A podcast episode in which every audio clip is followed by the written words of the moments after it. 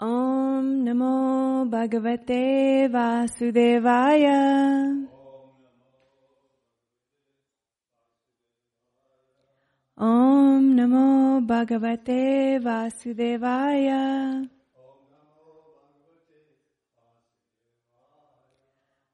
Om Namo Bhagavate Vasudevaya.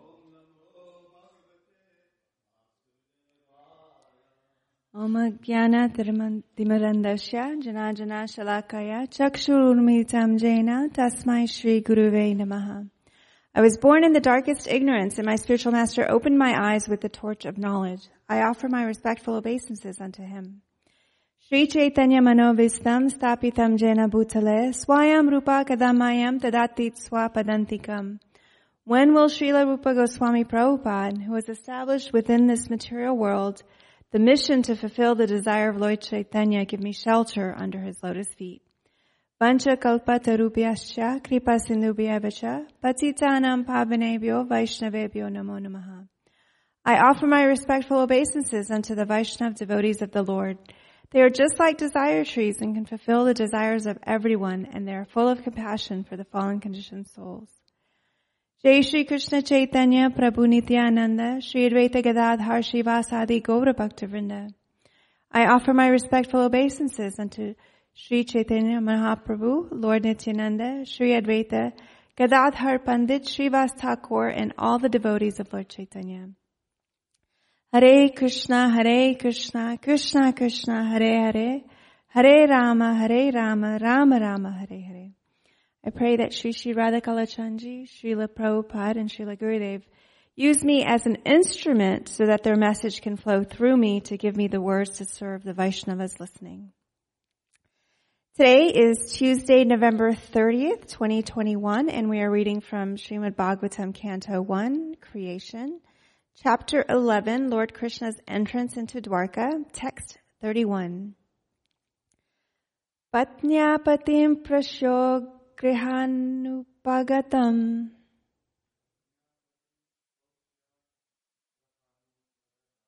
Vilokya sanjata mano mahatsava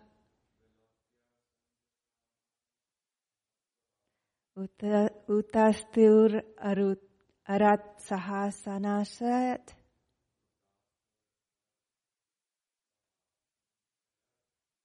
Sakam vraiter चित्तालोचनः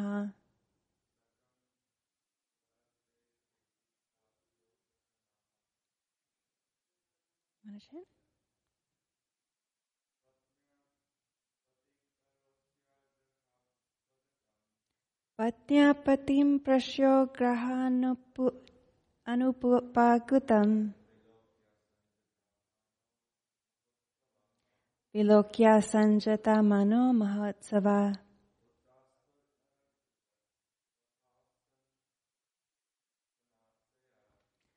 Utastu rarat sahasanasana sayat.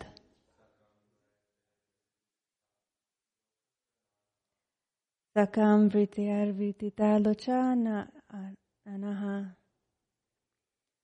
Patnya, the ladies, wives of Sri, Lord Sri Krishna. Patim, husband. Proshya, who was away from home. Griha anupagatam, now returned home. Vilokya, thus seeing Sanjata having developed Manaha Maha Utsava, a sense of joyful ceremony within the mind. Ceremony within the mind. Utastu who got up. Arat from a distance. Sahasa all of a sudden. Asana, from the seats. Asayat, from the state of meditation. Sakam, along with. Vrita, the vow. Vridita, looking coyly. Lochana, eyes. Ananaha, with such faces. Translation and purport by His Divine Grace A.C. Bhaktivedanta Swami Srila Prabhupada. The queens of Lord Sri Krishna rejoiced within their minds to see their husband home after a long period abroad. The queens got up at once from their seats and meditations.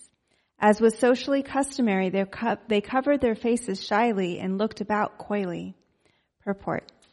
As mentioned above, the Lord entered his home palaces occupied by 16,108 queens. This means that the Lord at once expanded himself in as many plenary expansions as there were queens and palaces and entered in each and every one of them simultaneously and separately. Here is another manifestation of the feature of his internal potency. He can expand himself in as many forms of spiritual identity as he desires even though he is one without a second. It is confirmed by the Shruti mantra that the Absolute is one alone, and yet he becomes many as soon as he so desires. These manifold expansions of the Supreme Lord are manifested as plenary and separated portions. The separated portions are representations of his energy, and the plenary portions are manifestation of his personality. Thus the personality of God had manifested himself in 16,108 plenary expansions and simultaneously entered into each and every one of the palaces of the queens. This is called Vaibhava, or the transcendental potency of the Lord. And because he can do so, he is also known as Yogeshvara. Ordinarily, a yogi or mystic living being is able to expand himself at utmost to tenfold expansions of their body. But the Lord can do so to the extent of as many thousands or infinitely as he likes. Unbelievers become astonished to learn that, the, that Lord Krishna married more than 16,000 queens because they think of Lord Krishna as one of them and measure the potency of the Lord by their own limited potency. One should know, therefore, that the Lord is never on the live, level of living beings who are but expansions of his marginal potency. And one should never equalize the potent and the potency, although there is very little difference of quality between the potent and the potency. The queens were also expansions of his eternal potency, and thus the potent and potencies are perpetually exchanging transcendental pleasures known as pastimes of the Lord. One should not therefore become astonished to learn that the Lord married so many wives. On the contrary, one should affirm that even if the Lord marries 16,000 million wives, he is not completely manifesting his unlimited and inexhaustible potency. He married only 16,000 wives and entered in each and every one of the different palaces just to impress in the history of the human beings on the surface of the earth that the Lord is never equal to or less than any human being, however powerful one may be. No one, therefore, is either equal to or greater than the Lord. The Lord is always great in all respects. God is great is eternal truth. Therefore, as soon as the queens saw from a distance their husband, who was away from home for long periods due to the battle of Kurukshetra, they all arose from slumber of meditation and prepared to receive their most beloved.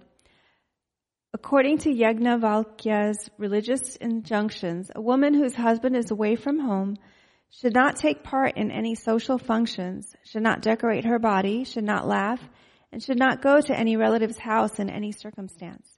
This is the vow of the ladies whose husbands are away from home. At the same time, it is also enjoined that a wife should never present herself before the husband in an unclean state. She must decorate herself with ornaments and good dress and should always be present before the husband in a happy and joyous mood. The queens of Lord Krishna were all in meditation, thinking of the Lord's absence, and were always meditating upon him. The Lord's devotees cannot live for a moment without meditating on the Lord. And what to speak of the queens who are all goddesses of fortune incarnated as queens in the pastimes of the Lord at Dwarka. They can never be separated from the Lord, either by presence or by trance. The gopis at Vrindavan could not forget the Lord when the Lord was away in the forest cowherding. When the Lord boy Krishna was absent from the village, the gopis at home used to worry about him traversing through the rough ground with his soft lotus feet. By thinking thus, they were sometimes overwhelmed, entranced, and mortified in the heart. Such is the condition of the pure associates of the Lord. They are always entranced, and so the queens also were entranced during the absence of the Lord. Presently, having seen the Lord from a distance, they at once gave up all their engagements, including the vows of women as described above. According to Sri Vishwanath Chakravarti Thakur, there was a regular psychological reaction on the occasion. First of all, rising from their seats, although they wanted to see their husband, they were deterred because of feminine shyness. But due to strong ecstasy, they overcame that stage of weakness and became caught up with the idea of embracing the Lord. And this thought factually made them unconscious of their surrounding environment. This prime state of ecstasy annihilated all other formalities and social conventions. And thus they escaped all stumbling blocks on the path of meeting the Lord. That is the perfect stage of meeting the Lord of the soul, Sri Krishna.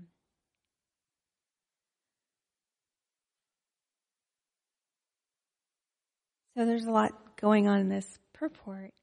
I think we can focus on a few points. One is that God is great. Prabhupada said in the purport, God is great. And we've discussed the greatness of God previously, including his ability to expand himself into 16,108 um, husbands of these, of the queens and was present in each and every palace simultaneously. So it's hard for us to conceive that kind of potency because we've not seen any example of it. And a lot of times for us, our belief and faith comes from experiential um, process. We have to experience it. We have to see it. We have to touch it. We have to know it, or we have to at least um, trust somebody or have faith in somebody who's telling us these things that we can say, okay, They've seen it. They've, they felt it. They've touched it, right? So we depend on our own material senses to guide us in what to believe and what to not believe. And so when we hear about something like this, where Krishna expands himself and he's married to 16,000 wives, it kind of pushes us beyond our sense of comfort, sense of belief. It's unlike anything that we've seen or experienced in this material world. Um, we may have had, you know, one relationship, we're currently in one relationship, or we've had a few relationships throughout our lives, and to be present fully for just even one person is hard, you know. What to speak of 16,000? So it's hard for us to imagine that kind of ability because we don't, we aren't there yet. He, Prabhupada also mentions the name Yogeshwara, that Krishna is the greatest of yogis. We have to understand this is an understatement. In Bhagavad Gita 10, 40, 41, Krishna says, There's no end to my divine manifestations. What I have spoken to you is but a mere indication of my infinite opulences. Know that all opulent, beautiful, and glorious creations spring from but a spark of my splendor. So, he displayed his unlimited potency by marrying 16,000, over 16,000 wives, and he equally maintained each and every one of them. So we have to just, in some ways, have faith that Krishna did this. And we can take um, evidence or proof from spiritual beings or people that are more highly advanced in us in our spiritual process than we are, such as Narada Muni.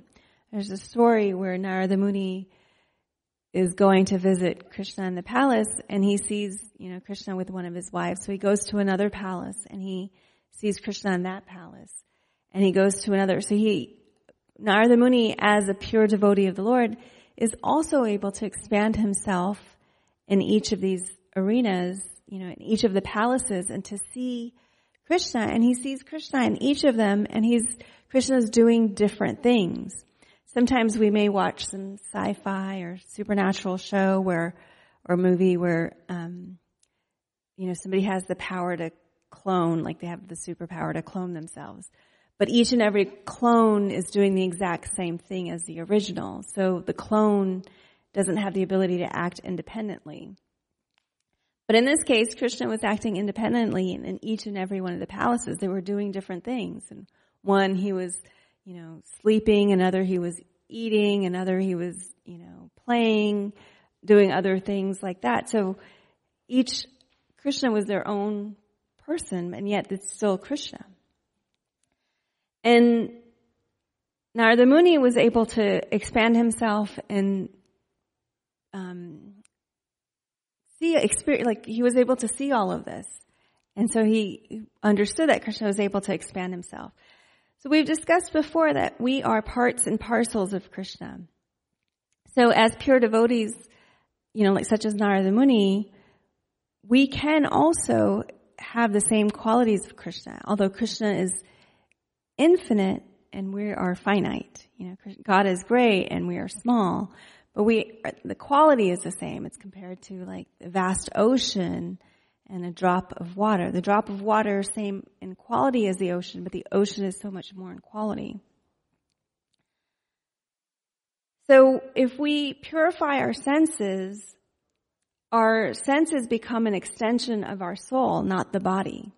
And that's what we're striving to do in this process of Krishna consciousness is purify our senses. In Bhagavad Gita 15.7, Krishna says, The living entities in this conditioned world are my eternal fragmental parts.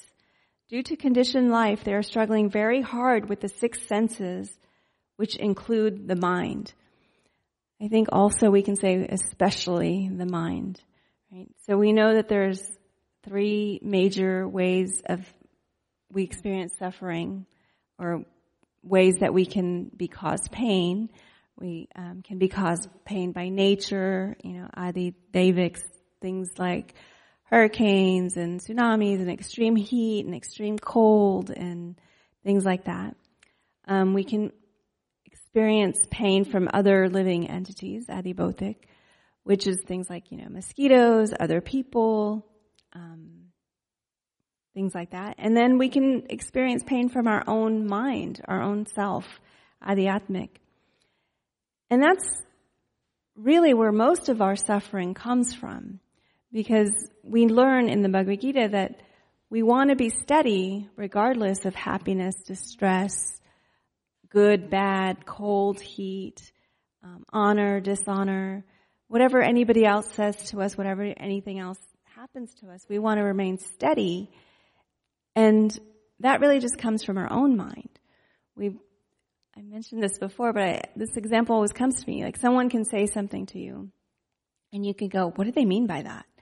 Right? So if someone's like, "Oh, you're looking nice today," and then I could think, "Oh, thanks," but then I'm like, "Wait, do they mean that I don't normally look nice?" Or, you know, so we can have this whole dialogue playing in our head that really exemplifies our own insecurities, our own doubts, our own fears, the things that constantly, that voice that's constant in our head that can um, bring us down. So, you know, one of the things that I've heard and I really try to practice really in my life is that, you know, somebody says something like, oh, that's an interesting shirt. And we know sometimes people use the word interesting to not use a negative word, but sometimes they can mean it in a, you know, not so nice word. It's not a compliment necessarily. But I don't necessarily know what they meant by that. So I could have any dialogue in my head for that. And for some reason we default to, what do they mean by that? Do they not like me? Do they not like this shirt? Does this shirt not look good on me? You know, instead of like, oh, it is interesting because it's got different colors and, you know, great observation. Like, any dialogue could occur in my head. Sometimes um, we can call someone or text someone and they don't respond right away, and we think, "Oh my God, they must not like us. Um, maybe they're mad at me. Maybe they, you know, um, don't want to talk to me." Again, it could be anything. I don't know what's happening on the other end. So if I'm telling myself stories, why not tell myself positive stories? They're busy. They want to talk to me but maybe they got distracted. You know, it, it doesn't really, there's no way for me to know for sure until that person says, no, I don't want to talk to you. Right? And even then, it's still, there's still dialogue in my head. Okay, they don't want to talk to me. We're not a right fit. That's okay. You know, we don't get along with everybody all the time. Even in the spiritual world, we see that there's, you know, spiritual rivalries amongst the gopis, and it's all fun and games. It's not um, true enemies or anything like that. It's just a little, you know, friendly competition. So we can have that here in the material world. Everything's kind of skewed. It's a perverted reflection. So we'll have rivalries, but they may be a little bit more intense. But at the same time, you know, we each have our own des- desires. We each have our own insecurities and doubts. And maybe if, you know, someone's like, oh no, I didn't want to talk to you. Maybe it's because somehow or another I bring out those insecurities in them. Or maybe there's a way that I speak that they're, it, it's not pleasing to them. But that doesn't necessarily mean that there's something wrong with me or there's something wrong with them. It just may mean that somehow or another we just don't get along. But yet we tend to just think the world is over if one person doesn't like us or one person doesn't want to spend time with us. It's like, oh my God, I must be the most horrible person. You know, we, this is the constant dialogue we have in our head. It just says in Bhagavad Gita 6.5, one must deliver oneself with the help of one's mind and not degrade oneself. The mind is the friend of the conditioned soul and their enemy as well. So we have to work on making the mind our friend and not our enemy. You know, it's like, why do we have these kind of thoughts in the first place? Why is our default condition to think these negative thoughts? And one theory is that it helps protect us. Um, you know, these thoughts that we have, they can help protect us. They can keep us in our comfortable place, right? It could be, oh, don't, um, don't speak in front of people because you can make a fool out of yourself and then people won't like you or they'll judge you or something like that, right? So it's there to protect us, but that's not necessarily in our best interest. We can see so many times examples of people that can give you great advice, but it may not necessarily be in your best interest.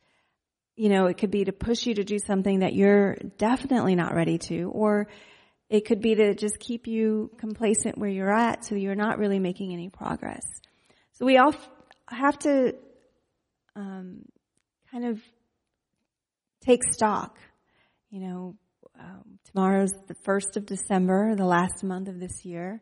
It's usually a good time to start taking stock of where you are currently in your life. Right? We have different categories that we look at in terms of where we are in our life.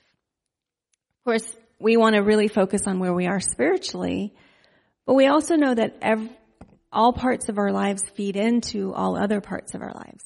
So if my health isn't so good, it's harder to do service. It's harder to stay concentrating on chanting um, mon- our mantra meditation, chanting japa.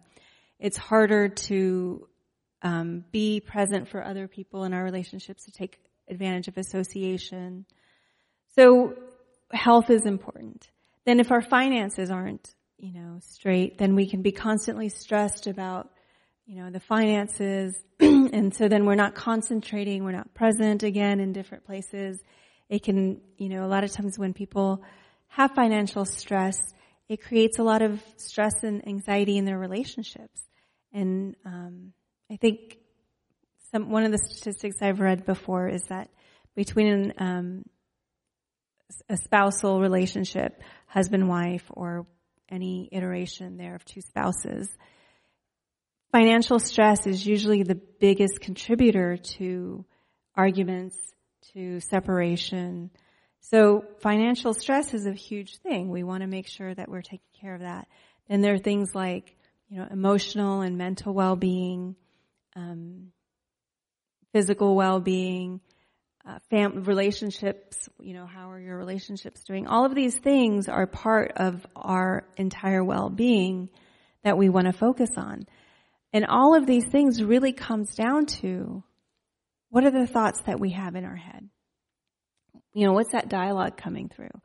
If you are looking to make positive changes on your health and well-being, well, that requires some changing habits, right? It might require a different way of eating. You know, maybe you want to cut back on some sugary drinks, sodas or juices, um, but you're so used to that and it's hard to get into the habit of drinking water. But that's a habit that you want to make. Um, and how you are successful in making those habits is all dependent on the thoughts that you have in your head. You know, those thoughts are like, well, it's not going to hurt you. You know, remember our thoughts are meant to keep us like comfortable to, you know, it's like everything's good. We, let's just do what feels comfortable, right? Um, if I always bring up losing weight because that's always something that I'm, you know, it's always a battle for me. So it could be that, well, it doesn't really matter. Let's just have that, you know, cookie, cake, ice cream, whatever it is, um, because right now that'll make you feel good, and who cares about later on, right? That's like the mind's dialogue, and then you have to retrain the mind to just kind of think, let's do what's best overall. It may not be comfortable. You know, the best thing might be to instead of looking for that cookie, grabbing a celery stick or a carrot stick or um, finding something else to do. Maybe I'm not even hungry at all, right? Maybe I'm thirsty. So finding water to drink. Um, so it's kind of like like you would with a child, you redirect their energies and thoughts when they're doing something that would be harmful for them to do or something you don't want them to do. So it's better to redirect um, because even within our minds, if, you know, if the more I tell myself, no, you can't have that, no, you can't have that, the more I want it. And we see that behavior in children as well. So our mind is like a child. We have to really discipline our mind and redirect it. And we want, I'm a big proponent of doing it with compassion, with love, being gentle on ourselves.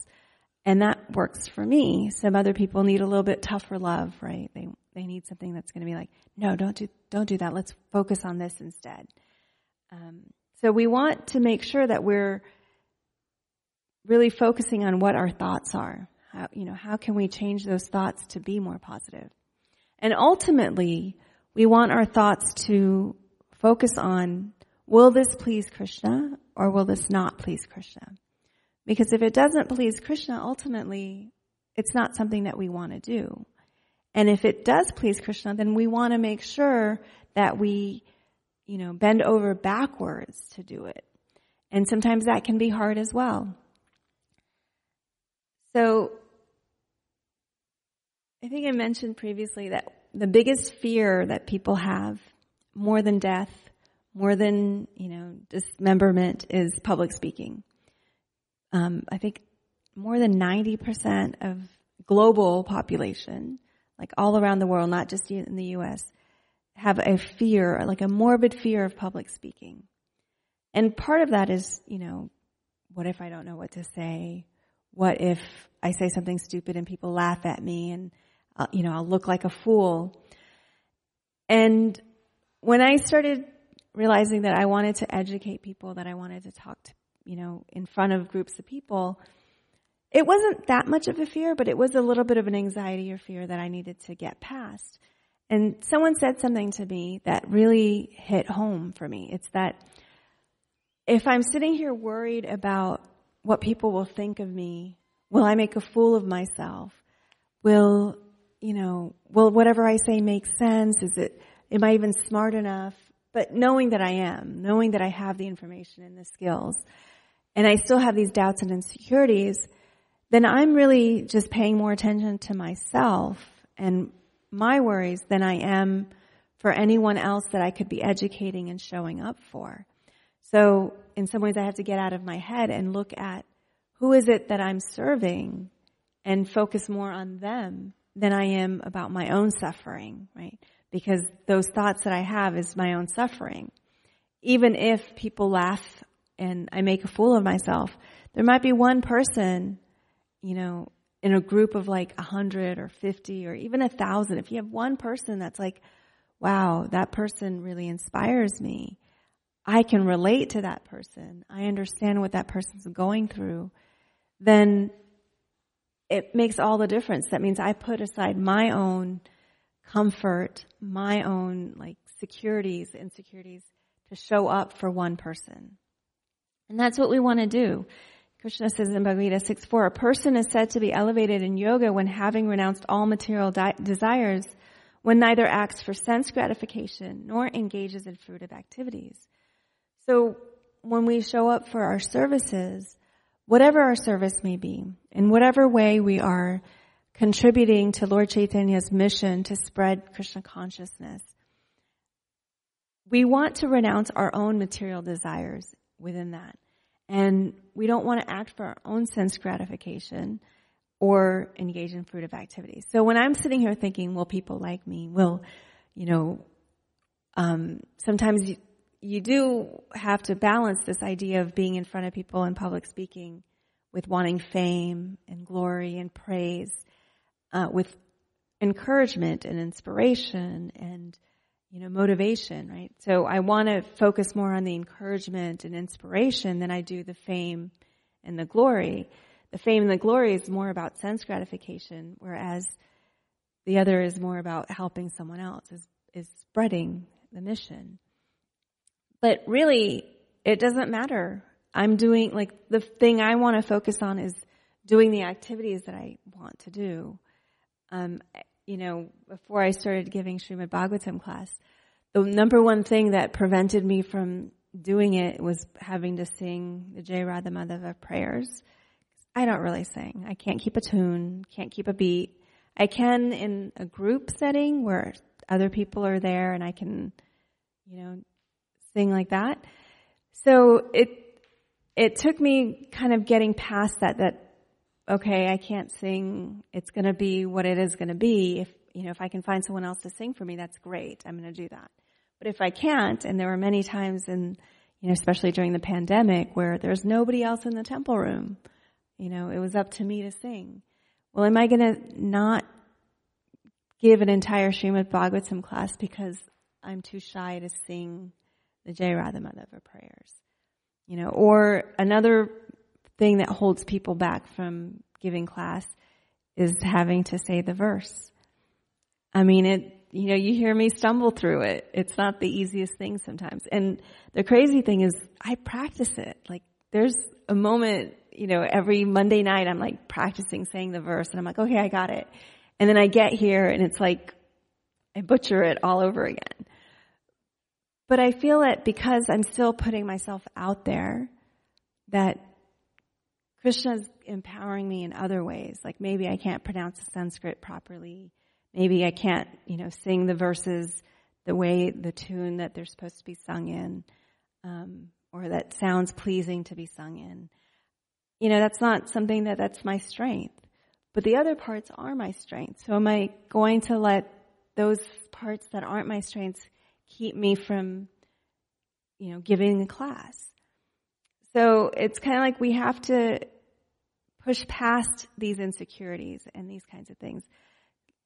And Prabhupada said that in, you know, in the last sentence of the purport, the prime state of ecstasy annihilated all other formalities and social conventions, and thus they escaped all stumbling blocks on the path of meeting the Lord. And that's where we really want to be, that doesn't matter. We can have our fears, we can have our insecurities, we can have our doubts, but our desire to serve our Guru and Krishna and to see Krishna and to serve Krishna is higher and stronger than those doubts and insecurities. You know, it's not that we don't have them anymore, it's that we have something that's propelling us even deeper, you know, it's stronger than those doubts and insecurities. And one of the things that we can do to course, it always comes back to chanting japa. When we chant, you know, in our mantra meditation, we strengthen that relationship with Krishna, and then Krishna strengthens us.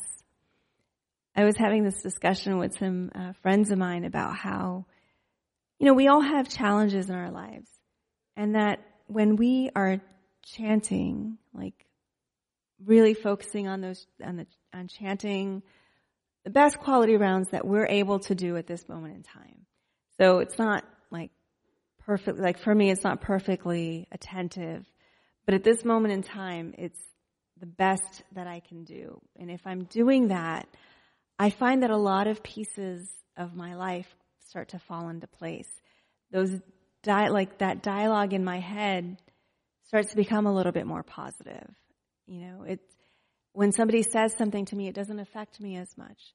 But when I'm not chanting as attentively, I'm not chanting at the best level that I can at this current moment. I find that those little, the doubts and insecurities tend to get a little stronger and they seep in a little more into my day. So we want to make sure that we are strengthening our mind by chanting. You know, mantra means um, to free the mind. And that's what we're looking to do is to free the mind, to attach it to Krishna. And we can do that by focusing on chanting, by focusing all of our activities as a way of pleasing Krishna, as pleasing the devotees, as pleasing Lord Chaitanya, you know, as pleasing Srila Prabhupada, if it's some form of preaching and service. And the best form of preaching and service is to live by example. So even if you're not, like I'm not, going out on book distribution or Harinam, you know, group chanting, leading kirtans, um, I think my biggest contribution to preaching is dressing the, the deities. And I have read that that is a form of preaching because people come and see the nicely dressed deities. Um, and then, of course, I'm working on my own way of preaching, um, you know, through health as a medium, where, you know, connecting health and spirituality. Because, like I said, they're all tied together. So that's my way, but somebody else's, you know, ways to go out on books or to sing, because they have a nice singing voice, so they preach by singing. Or, you know, somebody else has a really good uh, entrepreneur mind, business skills. So they have a good thriving business and then they donate and maintain their family and, um, you know, donate to the temple is a way of preaching as well. So how we live our lives is the number one most important way that we preach, no matter what else way that we engage in preaching. So when we are chanting our own rounds, um, very nicely, again, to the best that we can at the current moment, then we are engaging in the highest form of preaching because that will show up in the rest of our lives, in the rest of our day, like how we live our lives. So, um, I will stop there and see if we have any questions. I think the microphone's there.